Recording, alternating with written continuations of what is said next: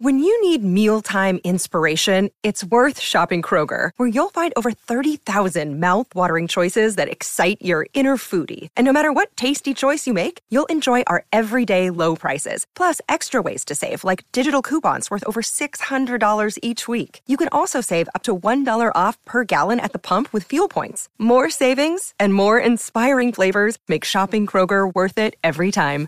Kroger, fresh for everyone. Fuel restrictions apply. I pushed a Portuguese llama into a paper shredder. I have no teeth, but I can still kiss Keith. My name is Keith. I love to kiss. If I can't kiss, I'll be remiss. I don't have any Keith rhymes, but my father doesn't have social media. He does read the New York Times, so he's figured out how to send me links. So whenever it's a comedy related thing, so you know the the article, a robot walks into a bar but can't do comedy, teaching AI improv. Uh, he said, "I don't think you will be replaced by AI anytime soon." That's my dad. This is very cute. Anyway, I'm Keith.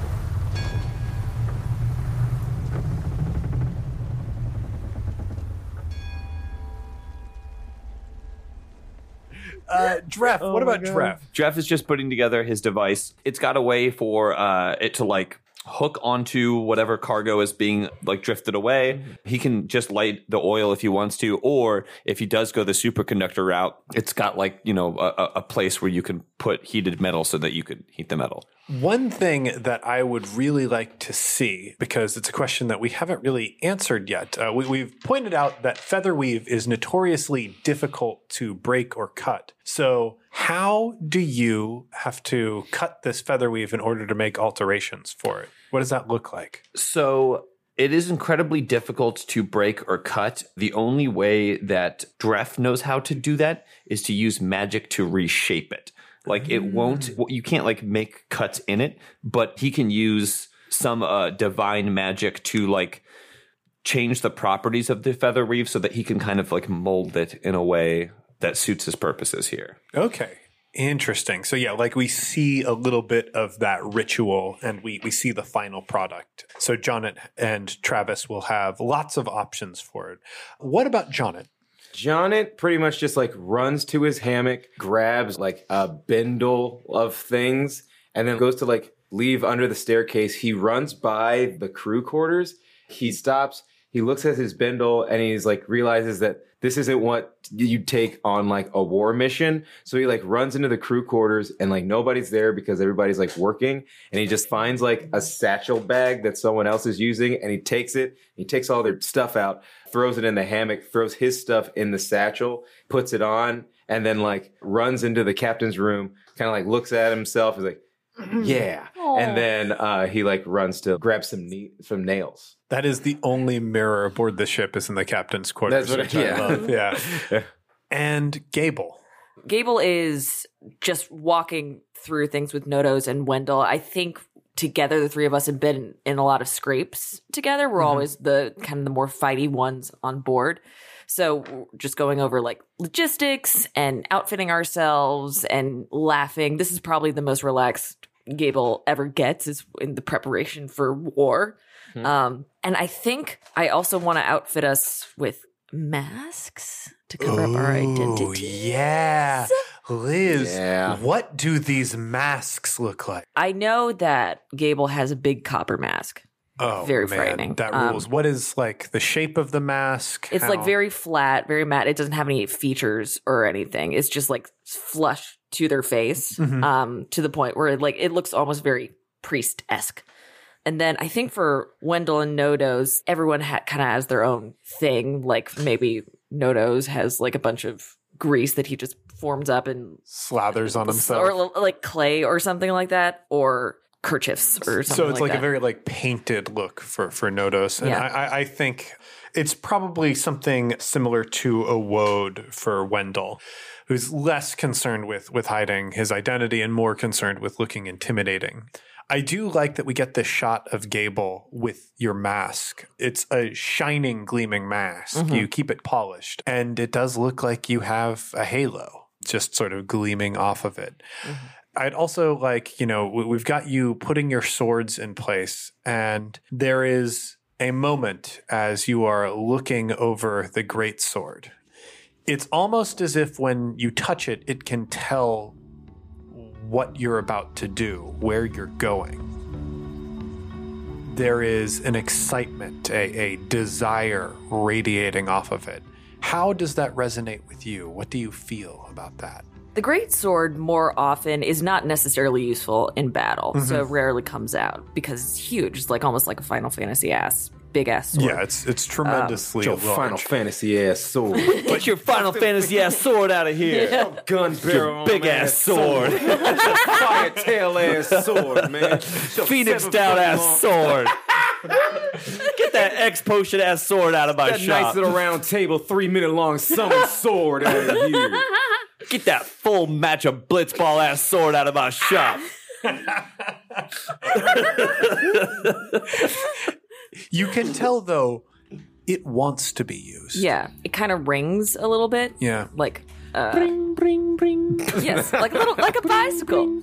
Sword. Uh, uh, how you doing? It's me, sword. And like as you lay your fingers on it, you can hear the crackle and pop of fire uh, inside it. Um, the rage of war is burning just behind this spiky haired Final Fantasy ass sword, uh, waiting to be unleashed.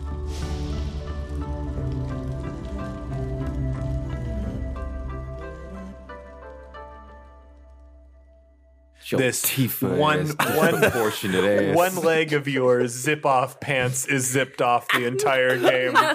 Fucking sword. I'm sorry, we're all three new of favorite thing. all three of your birds wear chocobos, right? Those can't fly. Work, They work, just fall right out motherfucker. of the ship. Hmm. Uh, but yes, it's a very emotional piece for me. Uh, I'm so sorry. Very, no, no. very tender moment for Very Liz. tender, tender. Well, we all make video game references that she does not understand. nope, not at all. Oh, you should play those games. They're very long. Super long. Plot doesn't make much sense. Gameplay But, off uh, the charts. as, a re- as a reference point, they're very fun. Did you get that sword on the second or third disc? Okay, last thing about Final Fantasy VII. Um, when I was uh, when I was a kid, we were driving across the the to, to we were going to Las Vegas, and my dad hooked up a PlayStation the PlayStation to like a tiny five inch Oh, television yeah. um, fuck in the car, Oh, so I could fuck play yeah. Final Fantasy, and I was. Just about to leave No. uh, Midgar um, on that first disc, and my brother. I don't know why the disc wasn't in the PlayStation at the time, but my brother like sat or stepped on the case. It scratched the disc up to the point where you couldn't play it, Yeah. and I couldn't get to the second disc of Final Fantasy VII. and so I didn't finish that game until like much later because like I just didn't have it. We ended up uh my dad who's a fireman had a buddy who like make bootlegs of everything and so he had a bootleg Final Fantasy disc 1 so that I could finally finish that game. Damn. With your fucking ass. Vincent Valentine ass. you Squall Leonhart dot dot dot looking motherfucking sword. you fucking fucking gun sword ass. Where you put all that materia slots in your ass. All right, I'm so done. It's night. it's night above the clouds. What time of day is it uh, below the clouds? Below the clouds? This world has three suns: above the clouds, below the clouds, Under the clouds. under the clouds. we can see Things would be better. Weave of a feather under the clouds. We can see miles of clouds stretched out over an inky black sky. Oh. There are scant few stars in Sphere. There are probably like only six or seven in the sky that mostly stay in the same place. There is, though, the moon that shines bright over this landscape, making the clouds beneath look like a sea of silver. And it is through this dark night that the wings of an albatross silently glide. And on the back of that albatross, there is a white coyote with black eyes and Jonnet. Real quick, are there any like particular commands? Because you were talking about, do you have like special commands or is it just kind of like whatever? Uh, it's more like the confidence of saying it. Yeah. And the name of yeah, the the name of the bird is The, it's albatross. It's called flea. flea. Yeah. Okay. Just a boy and his dog riding a bird onto a ship. Riding a bird named Flea. And um, who gets to fly Anthony Kiedis? Your ass. Jonnet is very much just like this is the first time that he's ridden one of these birds. I I'm gonna assume, and like it's a lot more intense than he gave it credit for. And the flea, that's the fast one, right? yes. It's booking. And so like he is very much grabbed around the neck of the the bird. Like he can't even like touch his own hands together. So he's like trying to grab it, but he's also doesn't want to like make it angry. Uh because like when Jonnet like definitely came in too hot when he was first getting on the bird and Albatross and uh Flea recoiled back a little bit and Jonnet like realized the the error of like Yeah. his excitement. So he doesn't want to like grab the feathers of him, but he d- does want to be secure. So he's just like alternating between like a grip and like nothing. So they're just kind of like zooming through like super high up. And where I guess we're just like looking for the civility to then drop down on, right?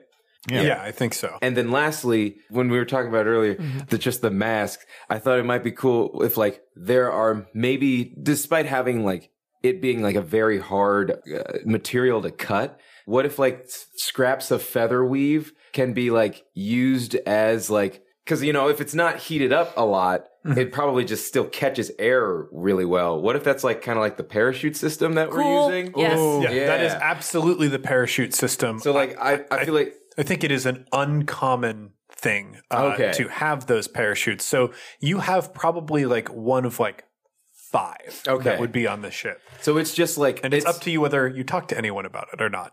Oh, okay. Well, I think when we were all gearing up, I think that was something that like we all kind of like established. I feel like we know about it. Jonnet, he has like his flight mask, so to speak, is like a piece of feather weave that he's wrapped around his his face. And so when he's ready to like to jump off, he's gonna like pull it out and then use it as like a Cool. glider. That rules. Oh, he's such a cool little boy. Um, Travis is wearing a bandana made of Oh, feather weave that he'll just hold in his little mouth. That's great. no, it's wearing it like a kerchief, like a good Yeah, boy. yeah. Mhm. But when he jump, when he jumps Yeah. off, And then I guess When? Because it's definitely going to happen. okay, yeah. So do we?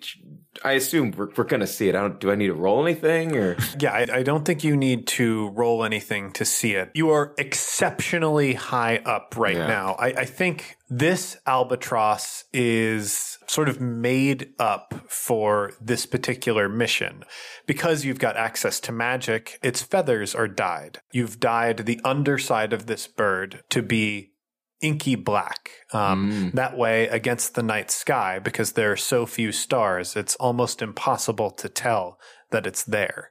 But below you, I'd say about uh, two or three hundred feet down, and now just like less than a mile out, maybe a quarter mile out, you can see lights dancing. They Okay. are the lights of lanterns and uh, engines. John, it kind of like leans back to Travis. So, uh, I'm thinking we uh we start with the highest point. Maybe uh try and land in the crow's nest and then work our way down. I I don't know if we should go for the deck of the ship. Uh, what are you thinking? sure that works. I mean, there will probably be someone in the crow's nest that we will have to remove.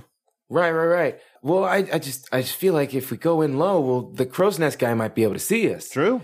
Um, I'm happy to deal with him. Are you You'd have gonna to- bite him? You could have the bird deal with him. Ooh, let's do that. Perhaps Flea could remove him for us. okay. Hey, Flea. F- like an eye rolls up uh, to look at you. Uh, so okay, so we're gonna we're gonna jump off uh, in a in a little bit. Uh, there's a man in the crow's nest. I want you to take him out quietly. See if you can get him away from the ship too. So if uh, he screams, no one can hear him. Do you understand that? It like looks at you, blinks with like one of those other lids. Um, the little milky white film goes over its eye for a second, and then it looks back to where it was flying.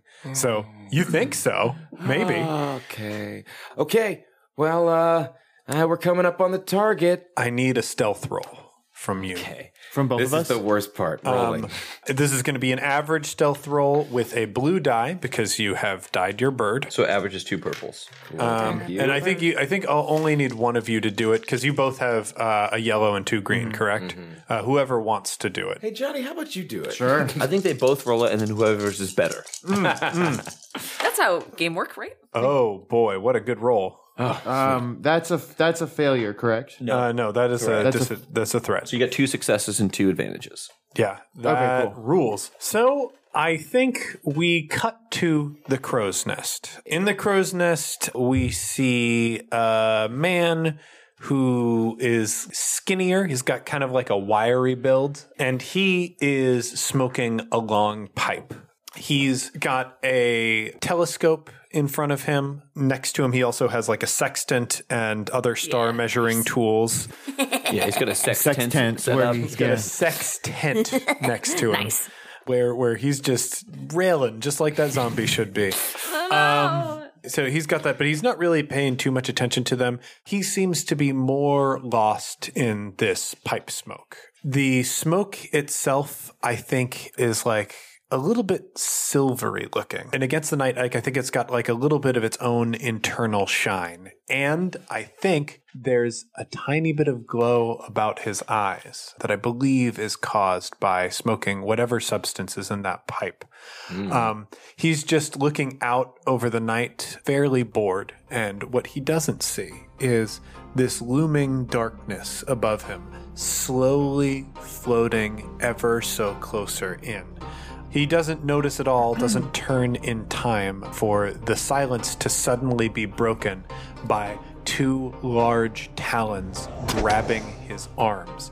There is short little time for you to make sure that he does not scream as he is carried off. I, I think Jonet at this point is going to be more mobile, so it will be up to you. How do you silence this man? And you have so many different options to do this. So the way you described it, are am I still on the bird? Yeah, you're still on the bird. He he is in the crow's nest. The bird is essentially before it even lands for you two to hop off. It is swooping down and just grabbing him with its talons. Gotcha. So he is going to attempt to scream before he's carried off, but sort of as the bird swoops in, you are going to do something to make sure he is not heard. So uh, as the bird was like making its descent, Jonet kind of like is immediately ready to go. When the talons grab him, Jonet's already jumping off onto the crow's nest with his knife out. He's gonna slice his neck. Wow. Yeah. Johnny goes hard. War Jonet! mission. that's that's that. All right, so I need you to make an attack roll. This is against two purple dice. Uh, this is your melee attack. You also are going to have a blue die for this because you have the element of surprise here. Okay. Now, if you like, you can also move one of these little tokens uh, to upgrade your roll. This seems kind of like the like a make break moment. So I'm gonna do that thing. All right. Okay. Uh, now, what do I upgrade? What? You will change one of those greens to a yellow. Sweet. Also, if I roll super well, I'm taking his pipe. Jonet is having a discovery weekend. Yay! Are you f- kidding me?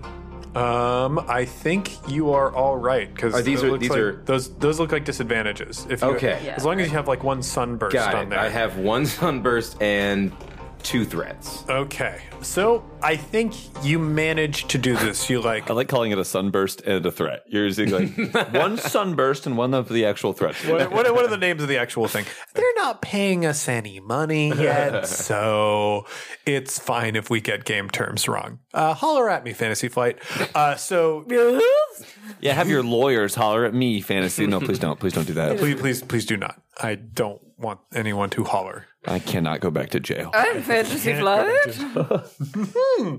The bird swoops in, and I think Jonnet has repositioned himself. Like I, I imagine there's some sort of harness or saddle on these birds. You've maneuvered yourself so you're like hanging off the front clasp of this saddle. As the bird lands, Jonnet drops in front of this Yeah. person, and that's the first thing they see. Like the pipe sort of drops from their mouth in surprise. Jonnet, there is a moment where your landing is not as perfect as you imagined it. You slip a bit. That is going to cause you some stress because you almost tumbled from this crow's nest down to the deck below. So take two points of strain. But your knife moves forward and catches this man by the throat just as the bird's talons close around his shoulders. It is a horrible sound, but it is not a loud one as his throat is slit. And we can see on his jacket, which I think is a blue jacket, there is a silvery looking insignia on the front that is just like a silver plate with a red feather laid into it with enamel. As this is happening, uh, Jonnet like he he does it, but it's like you know it it shakes him a little bit. But then he drives the knife into his neck, and then like there's a moment of like him just kind of like processing that he did that, and then he's like, oh no no. So he's like trying to very quickly remove.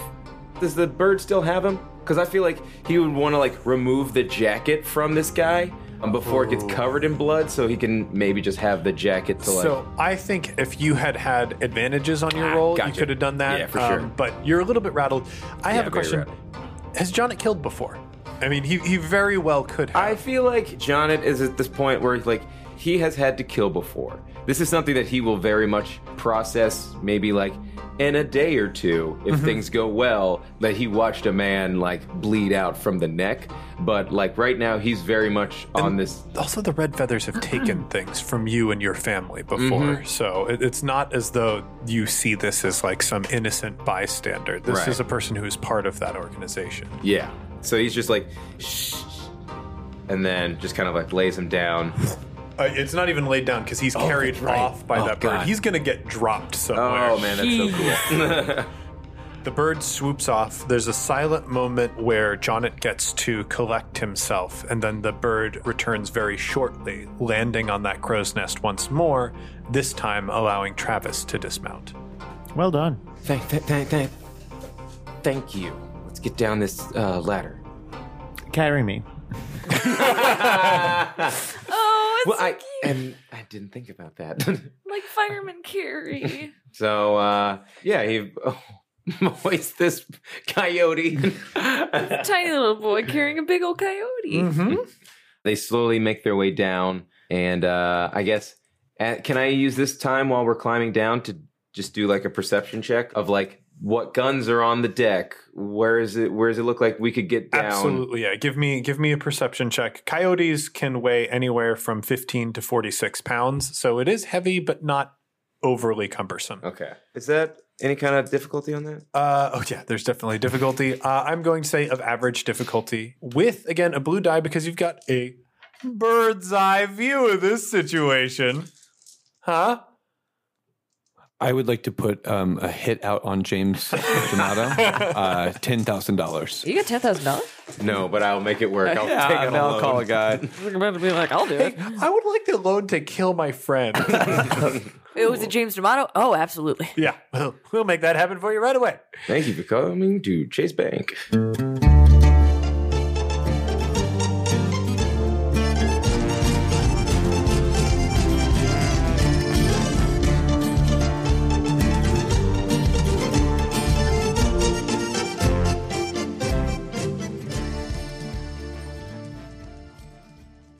Hey heroes, it's James D'Amato, your game master. Welcome to the midroll. Let's have a little fun. Let's play a game. If you notice which NPC's voice I screw up this week, be sure to let me know and send that in in the form of a five star iTunes review. So if you just do that, that'll be like a fun little game we play. I do mess up an NPC's voice later on in this episode, and I'm extremely embarrassed about it. Hopefully, you're enjoying the show despite that, though. If you are, I've got good news. Our 2018 one shot drive is going amazing. We've been smashing through goals left and right, looking ahead at our big goal of hitting $8,500 a month. If we can do that, we'll be able to take campaign weekly again, which means you won't have to wait a whole two weeks for a new episode. So if you like what you're hearing here, head over to patreon.com slash one shot podcast and sign up to be one of our patrons. Giving us a small amount of money each month helps us produce this show and it'll help us produce it twice as fast if we hit that $8,500 a month goal. Before we get back to the show, I want to take a quick moment and thank some of the people who have already backed us. Alan Michael Havens, thank you. McAfee, which I don't think is the software company, thank you very much. Will Coaster, thank you so much. Leanne Piper, thank you. James Reifenstein, thank you so much. Peter Jansen, thank you. Colin Broderick, thank you so much. Kuma Mizu, Thank you. Jody Arthur, thank you very much. Dele Burate Lo, hard to pronounce. Na- God damn it. God damn it, Sam Bradley. Thank you very much. Uh, don't appreciate your difficult to read name bit. That was brutal, but thank you so much for your support. I read that for so long before I figured it out. God damn it. Melissa Robinson, thank you. Kat Williams, thank you very much. Lee McBride, thank you. Zachary Brown, thank you so much. Rebecca Gomez, thank you. Aaron Sweeney, thank you so much. Thomas O'Callaghan, thank you very much. Peter Gates, thank you. Matthew Gerard, thank you very much. Zachary Dean, thank you so much. And Sarah Pop, thank you. Thanks again to everyone who supports us on Patreon and everyone who's going to join us during this year's Patreon Drive. Another day is here, and you're ready for it. What to wear? Check. Breakfast, lunch, and dinner? Check. Planning for what's next and how to save for it? That's where Bank of America can help. For your financial to dos, Bank of America has experts ready to help get you closer to your goals. Get started at one of our local financial centers or 24-7 in our mobile banking app. Find a location near you at bankofamerica.com slash talk to us. What would you like the power to do? Mobile banking requires downloading the app and is only available for select devices. Message and data rates may apply. Bank of America and a member FDIC. And with all of that out of the way, let's get back into the skies.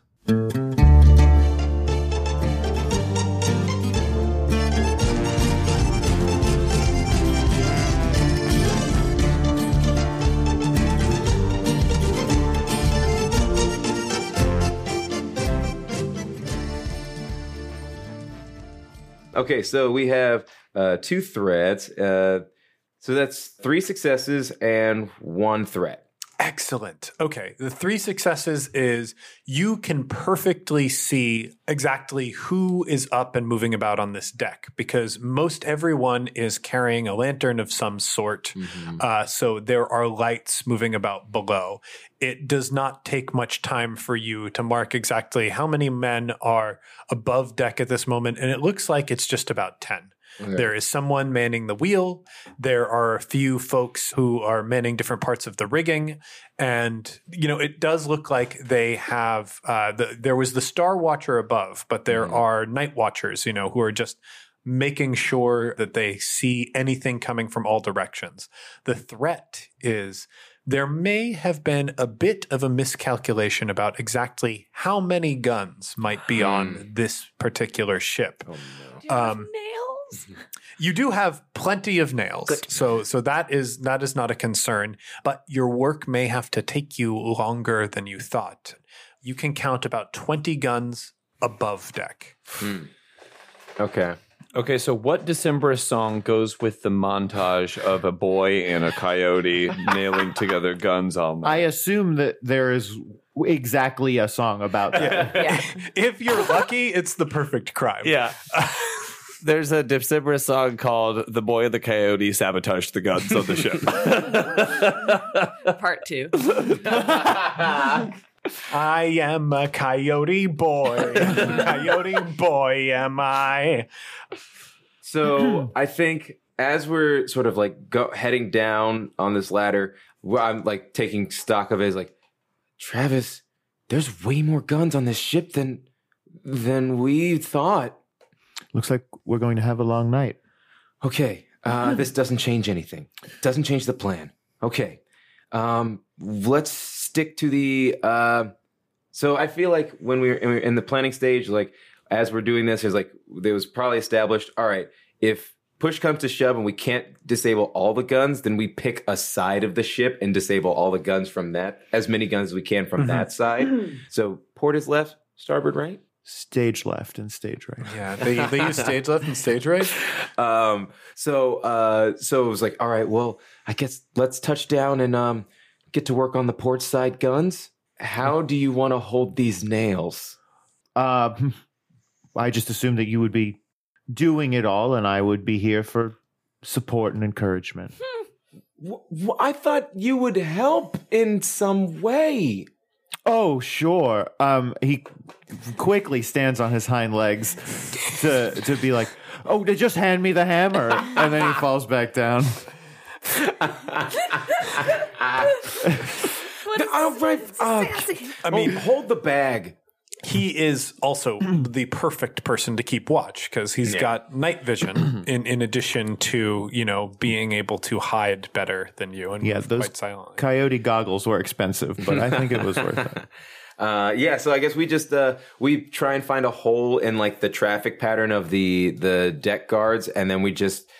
How difficult is it? I, I'm assuming that it's just like we're just dropping a nail in, maybe just like bam, bam to like make sure it's in there. Yeah, all, like really, the a nail just needs to be secured in order to spike a cannon. the The problem that you will face uh, is how you do this quietly, which I am interested to see what ideas that you come up with. Uh, so right out of the gate, my thing is Jonnet takes that feather weave, takes it off, bundles it up as in tight up like a square as he can, and then he uses that to so it goes cannon, nail, feather weave cloth, and then whatever, and then just like a tap to try and dampen the sound.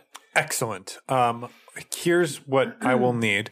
Now, are you going above deck or are you going below deck? I think right now we're staying above deck. We'll work our way down. Yeah. Okay. Um, one thing that may occur to you is that there will be, ideally, if this plan goes off without a hitch, a battle happening above deck, uh, which might mean the above deck cannons are not as much of a factor.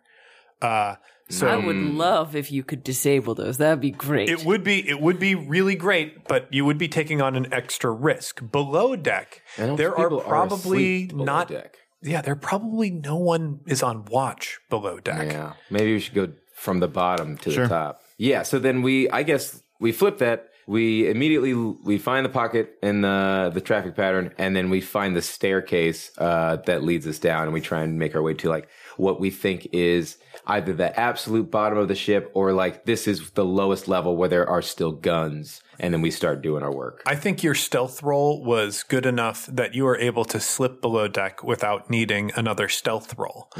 Now that you are below deck, I think I will need stealth roll to start disabling some of these cannons. Yeah. I think in this circumstance, uh, the feather weave, I'm going to say because it doesn't tear very easily, I think it's also going to be tough enough to dampen like the impact so that this isn't making an overly loud noise. Yeah. So I'm going to say uh, that you have an extra blue die on this. Johnny, I'm going to say in your coyote form. Oh, very good. That's what it, that's what I'm doing. I'm gonna say in in your God damn it. I'm gonna say in your coyote form, you have an extra yellow die. So I think um, when we combine your stealth rolls, you are rolling two yellow and one green. Th- and this is going to be against an average difficulty. Two yellow, one green. so yellow, one take green. away one of those greens and roll away. All right. Oh. okay. All right. So we got ourselves four, six, five successes and two threats. Wow. I think the very lowest level of uh, this ship, like you, you have just like climbed straight down, and like we're we're moving level between level of you silently climbing down. You can see that indeed most folks are asleep. There might be on the very upper levels like a, a, a dim lantern or two. You sort of kept your eyes out to look to see if you saw anybody. You didn't, but the fact that there are lanterns on might mean that there are some men still awake.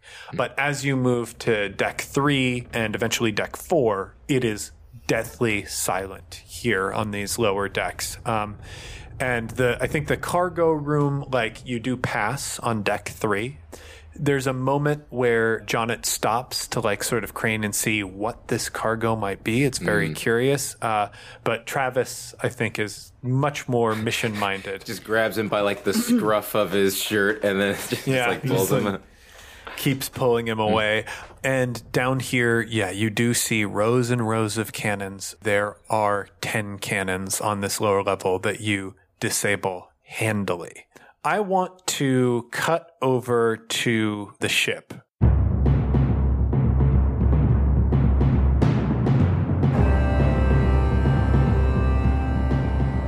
I imagine that y'all are in a position where you are able to watch through a telescope uh, what is going on on this ship.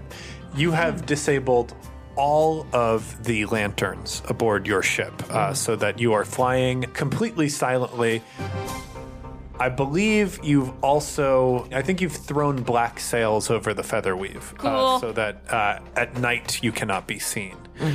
So I think Gable, like you see the albatross swoop by the crow's nest of this other ship and grab this person and like fly out just a little bit and they just drop. Good Lord, Johnny. God. I worry about him. ah, he's fine. It's just, I know what it was like to be young, and he takes to this life a little bit too well. Ah, there are lots of people who take to this life pretty well. Well, you're Wendell? Yeah, I imagine. I hope this is the same voice. Every episode they change. Wendell, I want you to f- feel a certain sense when we get on that ship. Just, I want you to have a good time. oh, I'll be having a good time. You can believe that. That's that. what I'm counting on. what about you, Nodos? How you feeling? I feel ready. I'm waiting for the drop. How long must we wait? Until the sun rises, you know this. Or until we uh, get a uh, signal of. Uh, b- uh, by the way, Dref is like eye to the um, uh, uh, eyepiece of the Yeah. spyglass and is c- constantly scanning and surveying the, the, the, the ship. Or until we get some sort of sign of distress, uh, an explosion, uh, or, something of the sort, and then we would, of course, attack at night, which is why um, we're all here. Uh, on, mm. Yes. Uh, would this eyepiece be able to pick up? I mean, if you're able to see, like, Would we know that the extra guns were there? or like, would Oh, yeah, we for be sure. able to mark the ones that we've disabled with anything noteworthy, or is that overthinking it? So, yes, uh, there are ways that you could signal to the others. Uh, the thing that you'd want to avoid is it being something that the folks on that ship would notice. Uh, But if you think of something, I mean, maybe we just have like a mirror that we Yeah. can like, Like reflect light. This one, Yeah, that like, one. Reflecting the moon. Can I roll a perception check to see if I pick up that? Because he's disabled the 10 guns on the bottom deck. yeah. Do I have any uh, advantage because I'm using a spyglass? Uh, yes, yes, yes. And it's an average?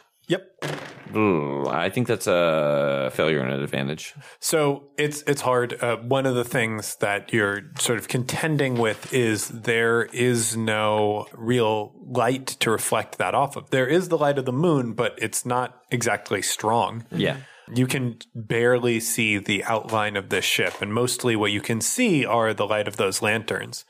Um, but Gable, you are at one of these spyglasses, and uh, a chill runs down your spine as you see walking out onto the deck of this ship at night is someone dressed up in the robes of the Church of the Slain God.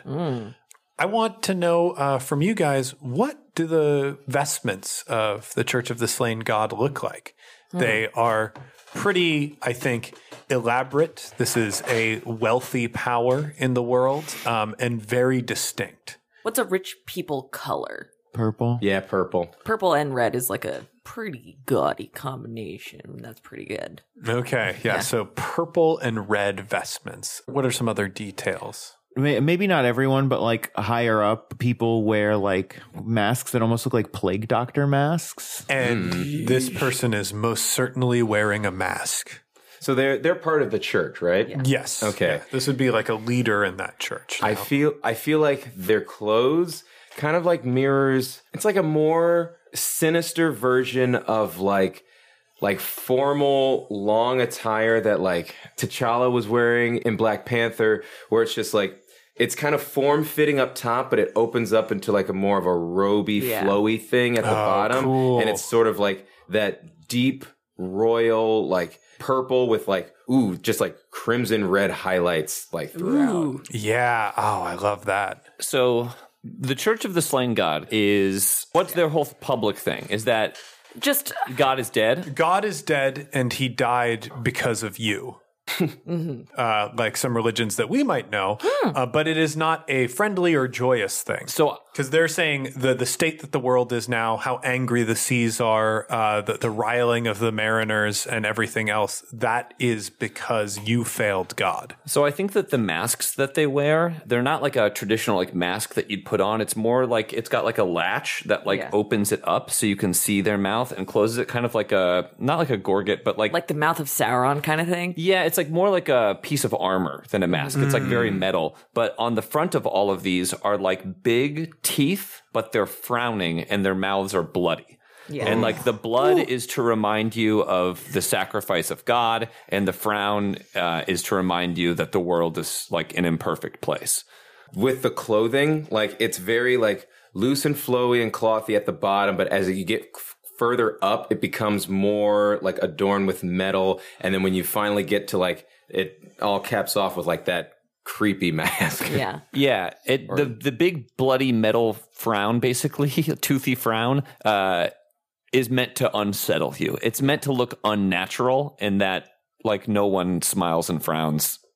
And zipping back uh, to the deck of the Uhuru, uh, like this figure turns, and for a moment, it it looks as though they are looking right at you, Gable, and you feel like the dance of anxiety, seeing the vision of someone from this church. I would also love if they had like some scent associated with them. Sort of like some terrible, like either they're trying to like something too flowery that they're trying to cover up something else, or Sort of like, a posy type thing. Yeah. Um, along with the plague doctor thing. That's good. Did you have a scent in particular that you wanted? Jasmine.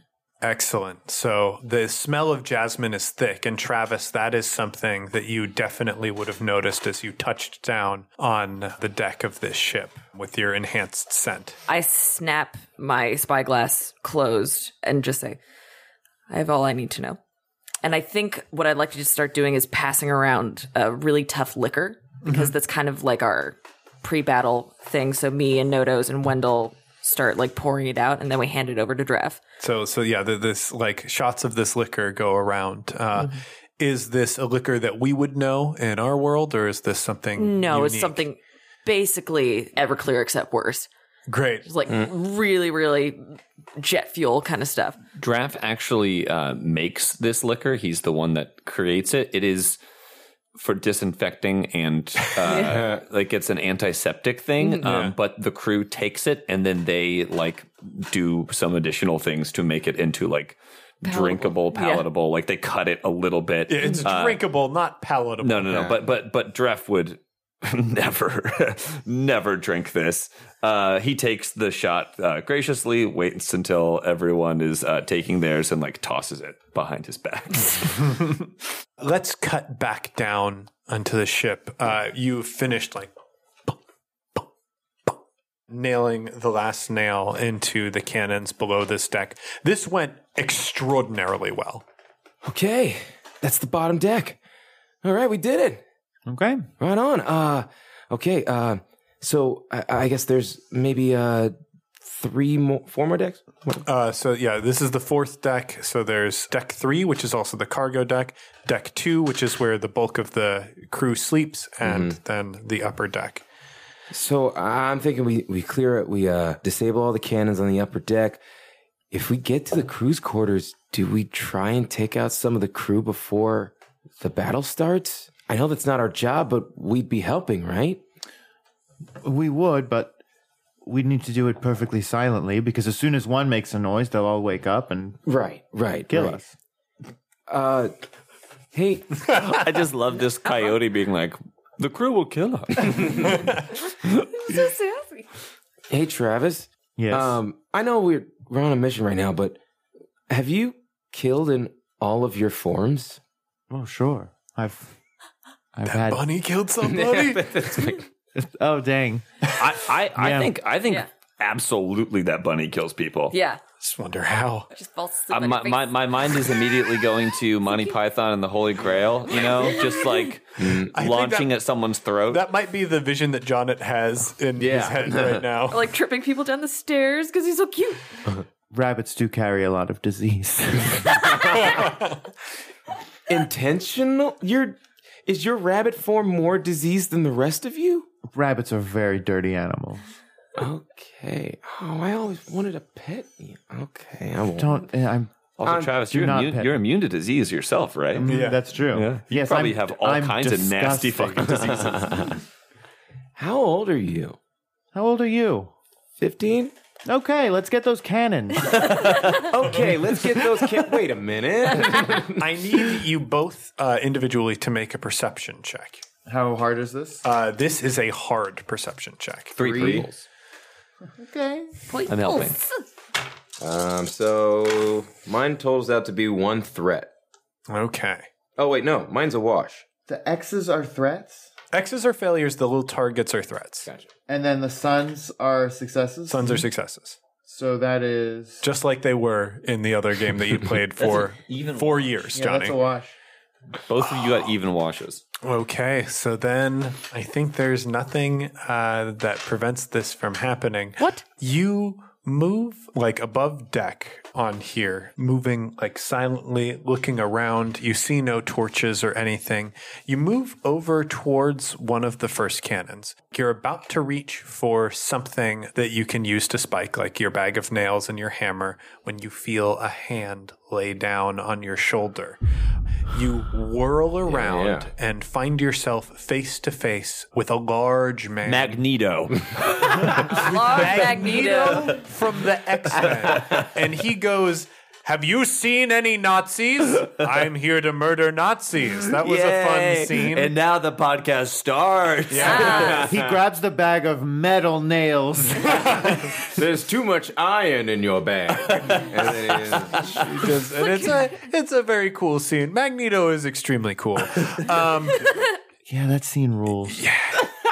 It really does, and it's so stupid too. Magneto. Oh gosh, It's great. The best. Um, so He- his name is Magneto.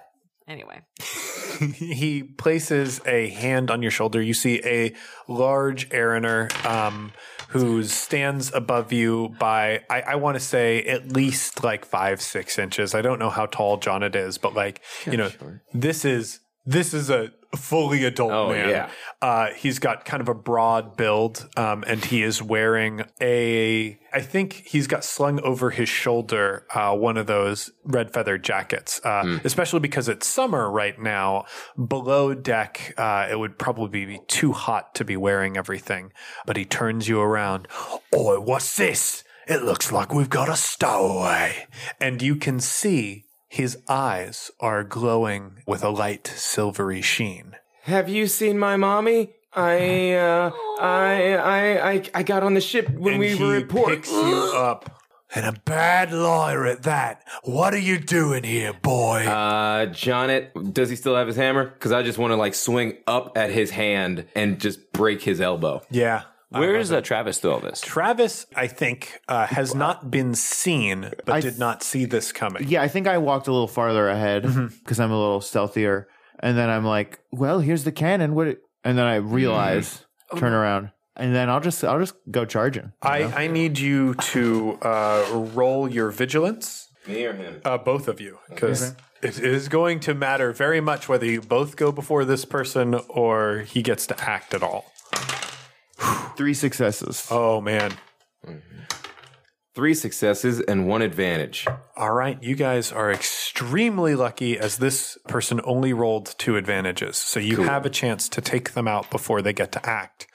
There are two PC slots and then his slot. What do you do? I'll take the first one if that's Do it. cool. That's yeah, right. So I forgot that. I'll I'll charge at him. Um, how does combat work when I'm a puppy? I'll take this one, James. I'm just a little puppy. Uh, what is your melee combat roll? One green. One green.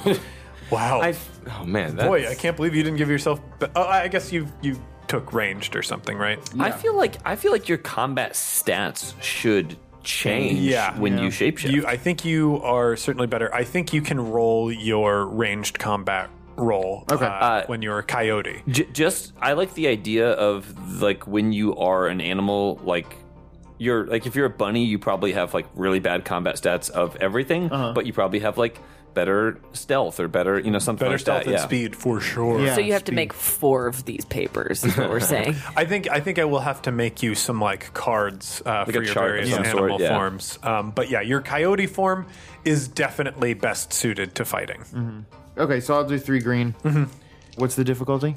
Difficulty on this is going to be average because that is the difficulty when you are engaged in melee. Oh, with I someone. knew that. Um, No, you fucking did. And now we're remembering. so yeah, I'm just gonna charge and try and like take out his. crotch. Yeah. Nice. you go right for the crotch, the most lethal sort of. Um, I'll I'll go for like the leg to try and disable his leg. All right. Um, no, that is three advantages and two. Two threats, so, Oh, so one, one advantage, advantage. total. So you are going to be prevented from doing any real harm to this person, but you will have an advantage that you can pass off to Tyler. So how do you make what Tyler is going to do easier for him? You know, I dive at his leg and like miss with my bite, but then I run along behind him. So if if you can like get him to step backwards, he'll Ah, trip the over old me. Melvin.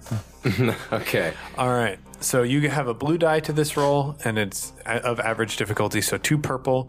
Be aware, your big goal is to prevent him from raising an alarm. Yeah. Um, uh, if you can take him out, great. But what are you going to do? I don't know. And in the, I feel like in the heat of the moment, like this is just gonna. He still has me. Oh, for sure. Okay. Yeah, I'm. I like hammer in one hand. I'm gonna try and cut his throat while he's still got me. Yeah. With Yeah. the hammer too. we have the hammer. Flip it to the claw side. My knife hammer. So yeah, I've like he's got he's got me like. Well, let me roll first. Uh, so what's this gonna be? Uh, so it's average difficulty. So two purple. You've got that one blue die. Two. You also, I re- will remind you, you can uh, move one of these over to upgrade your roll, change one of your uh, greens to a yellow, or you can beseech. You can move one of those to beseech a luminary uh, for intervention and uh, see if that will work out in your favor, avoiding the roll entirely, but perhaps getting some sort of supernatural aid. Oh. You know what? I'm down with. So I so I can continue to draw from that uh, bowl even though I've already used it once. So yeah, there are three left in your favor, and right Oh. now there are two in my favor, and I'll be able to use these to upgrade my rolls and Gotcha. you know do all sorts of dark deeds. You know, uh, yeah. Let's. I, I, I, I don't know about these mechanics yet. Let's keep going with the the luminaries. All right then. So Cling, cling, cling, cling. now draw your luminary. And this could work. This could work out bad for me too. Oh yeah, for Okay, sure. great. No, uh, But you are beseeching the luminary for aid. Ah, the perfect crime. There it is. yes, yes, yes, yes. So everything in this situation works out in your favor. Both intention and coincidence move with you. Uh, I will And just do I- pull up the perfect crime here so that I can do I get to paint this? read you. The, oh, yes. You will have full narrative control over this. Um, divination. Plans in motion are destined to bear fruit. Even if there are elements that were unaccounted for, the winds of fate have conspired to make them advantageous. This does not mean that events will unfold exactly as people desire, just that it will place you at advantage.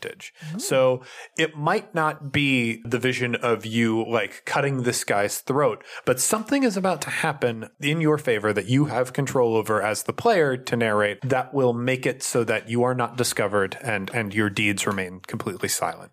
Okay. What is that? Does this result in this dude being dead, or are we still in combat? I, I think it's completely up to you. If you want this dude to be completely out of the picture, uh, he can be, but things are working out for you right now. Okay. This is exactly the luminary that you would want to pull in this situation. Gotcha. Yeah, he's got me. I take a swing with my knife. It doesn't work. He just like moves back a little bit, like he's got a long neck.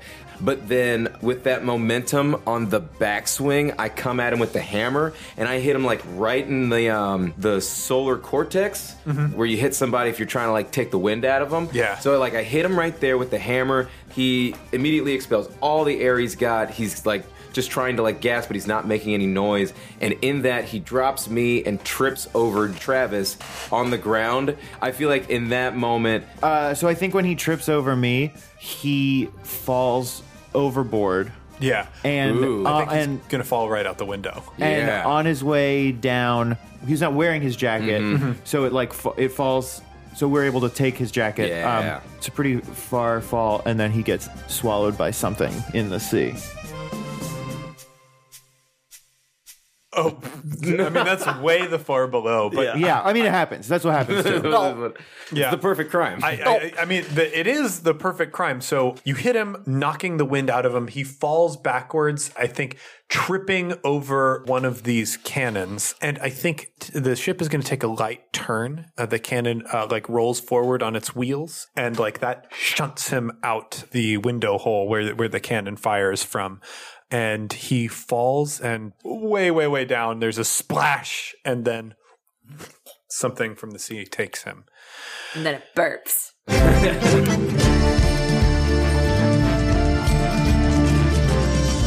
It burps and it does a fart uh, because we can't we can't get away from George Lucas. He's still he's still a part of it.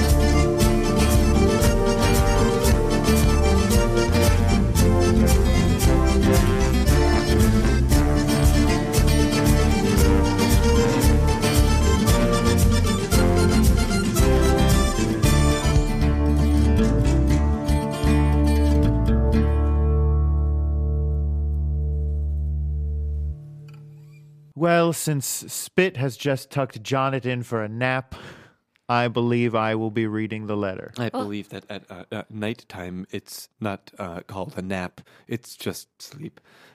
Are you sure this is good procedure? Spit is very particular about reading all of the letters we receive. We just won't tell him we did this one, and then it's fine. Okay. There is actually a, a, a a procedural chart for the designated survivor if Spit uh, is unable uh, to do his duties. Um, uh, Travis has actually guessed the correct order. Um, would you like to wager a guess as to who is next if uh, uh, Travis is incapacitated? Oh, um, um, uh, Nodos. It is Nodos, correct? Yes, it is uh, Nodos. Um, it is uh, little little Johnny, uh, little Johnny the cabin boy. Uh, then it is Johnette. Uh, then it is um, uh, uh, uh, Gable. Uh, there is uh, a, a piece of uh, sentient slime uh, that lives in a beaker in my uh, uh, pocket, and then it is me. Did you put yourself at the end of the list deliberately? Uh, the slime put me in my place. Uh, now, just for posterity, since I don't have the chart in front of me, if you could run that down again, just so I can commit it to memory. Yeah, top yes, to bottom. absolutely. Uh, it is uh, Spit, uh, uh, Travis, uh, then it is uh, Nodos, uh, then it is Little Johnny, the cabin boy, uh, then it is uh, uh, uh, uh, uh, uh, uh, Jonet, uh, Jonet, of course, uh, from our crew, who has just been uh, uh, tucked Spit into bed. Uh, then it is uh, Gable, uh, then it is a piece of uh, sentient slime uh, that I keep in my pocket, and then it is me, and yes, the slime did uh, uh, uh, pass me up on the list by putting me in my place. Wonderful, Wonderful, wonderful. I'm wonderful. quite honestly very impressed. Honestly, it's so late at night, uh, as we have mentioned with the tucking in. I am super impressed that I was able to do that. We're all very impressed with you as well. Do you want to go ahead and read these letters? Yes, oh, I would Travis, love please. to. Dear Uhuru Quartermaster, Oh, that's me. Hmm. No one Good to ref- know. Oh, it's good for me to remember. I am writing to you today by fastest giant albatross to present you with a business proposal of utmost urgency. I am a professor working on intelligence boosting research in the far south. I was excited to announce to the university that we succeeded in building a helmet that makes animals more intelligent. We were hoping to continue this research and extrapolate into building helmets that worked on humans. They are quite distinctive in their white, form fitting caps and a glowing ball of feather weave on top that flashes when the subject is surprised. Unfortunately, our monkey subjects were able to break free of the lab and are currently scattered across the island where we conduct our research, taking the prototype helmets with them. We need these test subjects returned alive and unharmed. I'm writing to you, the quartermaster, as I have enclosed, with this letter, four large butterfly nets made of a special type of charged feather weave. When the net comes into contact with one of our special helmets, it will paralyze the subject, allowing them to be returned to the lab. We have heard of your expertise with less traditional procurement jobs and request that you send four of your best sailors to help us capture our escaped apes. Please journey to our research island at all hassle. Oh, it will be. The reward will be extremely generous. Uh, some have described our compensation package as bananas. Sincerely, the professor. Uh, were the people who described the compensation package as uh, bananas aware of the uh, very obvious pun? Pretty on the nose there. What with their the context of It's their, a- their work. So hard you can't tell through the tone of a written message if a person is making a baller ass joke or if they are uh, simply a happy coincidence. well, even if it were a joke, it wouldn't be that good. Uh, I disagree. It's the best joke I've ever. You enjoyed heard. Uh, yes, I enjoyed it very much. What other jokes do you like? What's your? We've been trying to figure this out for a while. We don't know how to make Dref laugh. I have a joke that I am quite fond of. Oh, please. please. Oh, why did the monkey fall out of the tree? Oh, because it was dead. Because the monkey was. because the monkey was dead. Is that how you laugh? Is that? when I'm truly tickled, uh, tickled to pieces, I cannot contain myself. Uh, I've, I've got one. Oh, yes, please, Uh, Travis. Have you ever seen elephants hiding in trees? No. Have I ever seen elephants hiding? I don't believe I have. Oh, they're pretty good, aren't they? Oh, that is a good one. Mm-hmm. That's a good joke. I'm the type of person who likes to say that's a good joke, but I never Mm, But laugh. you never laugh. No. But I acknowledge the work. How do you get? Uh, um, mm, uh, your joke reminded me of uh, another. Uh, mm, how do you get down from an elephant? You, you, you do not. You get down from a goose. to get a feather from an elephant ah. would be illogical. Hmm. well, we're. I think we can officially start our Uhuru open mic. I think we've got plenty of material Oh, here. I, ooh, I would never be able to get in front of a, a- No, a crowd have- of body sailors. Eh? Uh, their To be- je- their that's true. jeers would be too much for my. And our crew is quite body. They're very body and they're very mean. If their tunes are any indication, the bodiness of which carry throughout the ship. So as far as this message, I I'm sorry. Th- This seem this seems like very much what uh, I I think the the general saying is a, a you problem. Oh, It- because I don't know, it speaks w- words and worlds to me. The fact that you are, are uh, attempting to refer to these monkeys as just your property. If they're intelligent, as you say, then I assume that they've struck out for something that appeals more to them. appeals. Also, yes, Another yes, yes, great. Uh, Like a reference to a banana, which is a Uh, very. you, you uh, can funny, say uh, that those monkeys wanted to split. Now, are, are, are- these monkeys or are these d- d- d- damn uh, dirty apes? Uh, Hmm. The de- delineation between an ape and a monkey is uh, one of uh, quite the. Uh, You, you know, in, in French, they don't have a word for ape. I'm sorry. There's no French word for ape. What, did What they is say French? instead? Oh, come on. We have bananas, but not the French All right, language. all right. Yeah, I mean, well, well, that is quite a leap, but uh, well, I'll, I'll humor you. And uh, uh, uh, that what word, word do they use in replacement? They just say big monkeys. Really? Oh. Truly. That's m- that's so much more work. It's They very could've just silly. It's made- very silly. What are what are s- are small monkeys called? Small monkeys? They're just called monkeys. Oh, so that makes that's what we call fat shaming. These big monkeys, Well, these they're big, just- big, enormous They're, monkeys. a, no, they're, they're large, not fat. the enormous monkeys, the biggest monkeys I've ever seen. If I told uh, a person that they were large, not fat, I imagine that would go very poorly for me. what if it was someone like Andre the Giant? Who?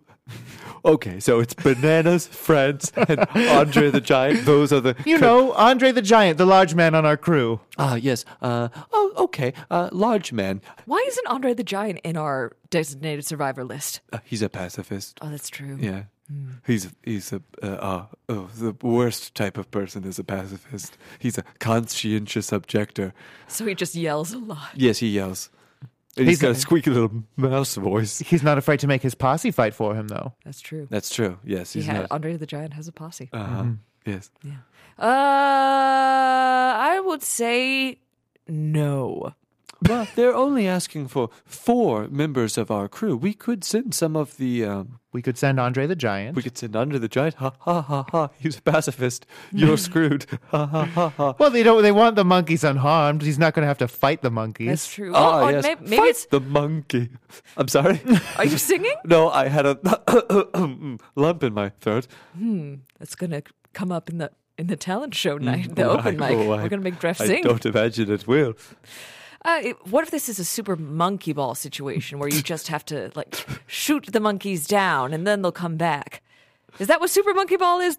Uh, this is the first time I'm hearing of a Super Monkey Ball No, and you- France and Andre the Giant and so many uh, fun inventions. Uh, today. It's a fun. It's a fun game I used to play uh, with sticks, where we used to pretend that there was a monkey, and we used to have to hit that monkey uh, down because it was it was too that monkey was too super, and we just hit it. oh, man, I, it makes logical sense to me. Now, I'll be honest with you. I too thought this was a super monkey ball thing, but instead I Googled Monkey Island, which is a different thing. When Spit is not here, uh, the decorum uh, goes to shit, as they say. You Googled it. We yelled to our parrot named Google. Oh boy, yes, that's a canonical thing as well. Yes, our parrot Google, and he he told me that Monkey you Island should is a bing game. it with the parakeets. Or you could always ask Oh. Jeeves, or uh, toucan. I only talk to the parakeet when I want him to say dirty pornographic things to me. Talk about body. If I said you had a nice b- body, would you parakeet it against me? Uh, I, pooh, ha, ha. I, I prefer to read the r- things that we've written on our nets. You know, our Netscape. boy. Oh, oh, boy. But what would, what about Monkey Island? Oh, I don't know. It was just a different thing, and I'm not really sure which one of them it is, but I'm pretty sure it's one of the two of them. All right, Uh, I must agree. be one of the two. Ah, well. Well, have fun and enjoy your terrible trials. We won't be seeing you soon. Yes, Goodbye, uh, Professor. we, we, we, uh, your, your ass is freaking cancelled, my dude. So, uh, You've been roasted. uh, uh, have a good summer. Uh, hags on your ass. Uh, K I T S. On this page of Pearly White, I got so hungry I took a bite. I'll, I'll, I'll write that on the return letter and rip the corner off. oh. Oh. That's a reference to what? To a, uh, his a yearbook. That's what assholes do to yearbooks. Oh. Campaign Skyjacks is a one shot network production. For more information, be sure to follow us on Twitter at, at CampaignPod for updates about live shows and other events we might be doing. You can find more great gaming shows over at oneshotpodcast.com. Like Backstory. Backstory is a cozy, thoughtful interview show featuring the most fascinating folks in role playing. Join host Alex Roberts as she gets to know game designers, LARP writes, scholars, community organizers, and more. From emerging artists to seasoned veterans, guests open up about their creative process, what keeps them engaged, and their visions for the future of role playing. Do you love Star Wars but kind of wish you didn't? Then join us on the Expounded Universe podcast as we read through all the old Star Wars novels that took the galaxy far, far away that you know and love and turned it into a place where Han Solo can punch a giant otter and Luke Skywalker almost gets eaten by a giant gold plated pillar of Dinty Moore beef stew. Did you like Princess Leia? Well, too bad! Now she's a space racist. Don't believe me? You'll just have to listen to find out on Expounded Universe. Jonnet Kessler was played by Tyler Davis, who can be found on Twitter at Tyler A. Dave, on Mainstage with Second City, or at I.O. with Devil's Daughter. Gable was played by Liz Anderson, who can be found on Twitter at Liz Anderson underscore underscore underscore, or at Comedy Sports Chicago with the One Woman No Show. Travis Madigo was played by Johnny O'Mara, who can be found on Twitter at Johnny and Briefs, or on his podcast, Dilettante Ball. Dref Wormwood was played by John Patrick Cohen, who can be found on Twitter at JPSoFly, on stage at I.O. with Devil's Daughter, or on his podcast, Hey Riddle Riddle. I am James D'Amato, your host and game master. You can find me on Twitter at OneShotRPG or on my other podcast, One Shot. The original music featured in this production was composed and performed by Arne Parrott. You can find Arne on Twitter at A R N E P A R R O T T. And you can find more of his work at atptunes.com. This episode was edited by Casey Poney, who can be found on Twitter at Casey Poney, spelled C A S E Y P O N E Y, or on his own podcast, Neoscum. Our logo was designed by Fiona Shea, who can be found on Twitter at Fiona Pup. The world of Sphere was inspired in part by the music of the Decemberists and the card game Illimat, property of Together Studios. The role playing game used for this production is a modified version of the Genesys role playing system published by Fantasy Flight Games. There are no kings. Take flight, heroes. Health to strangers who've ever been kind, and once for our friends ne'er to rise.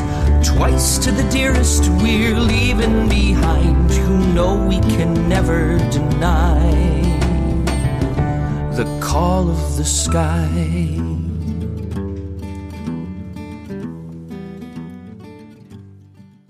That's one. That's one. Oh, Is oh yeah. it? Was it a monkey It- ball thing? It has to be some kind of video game or like Planet of the Apes.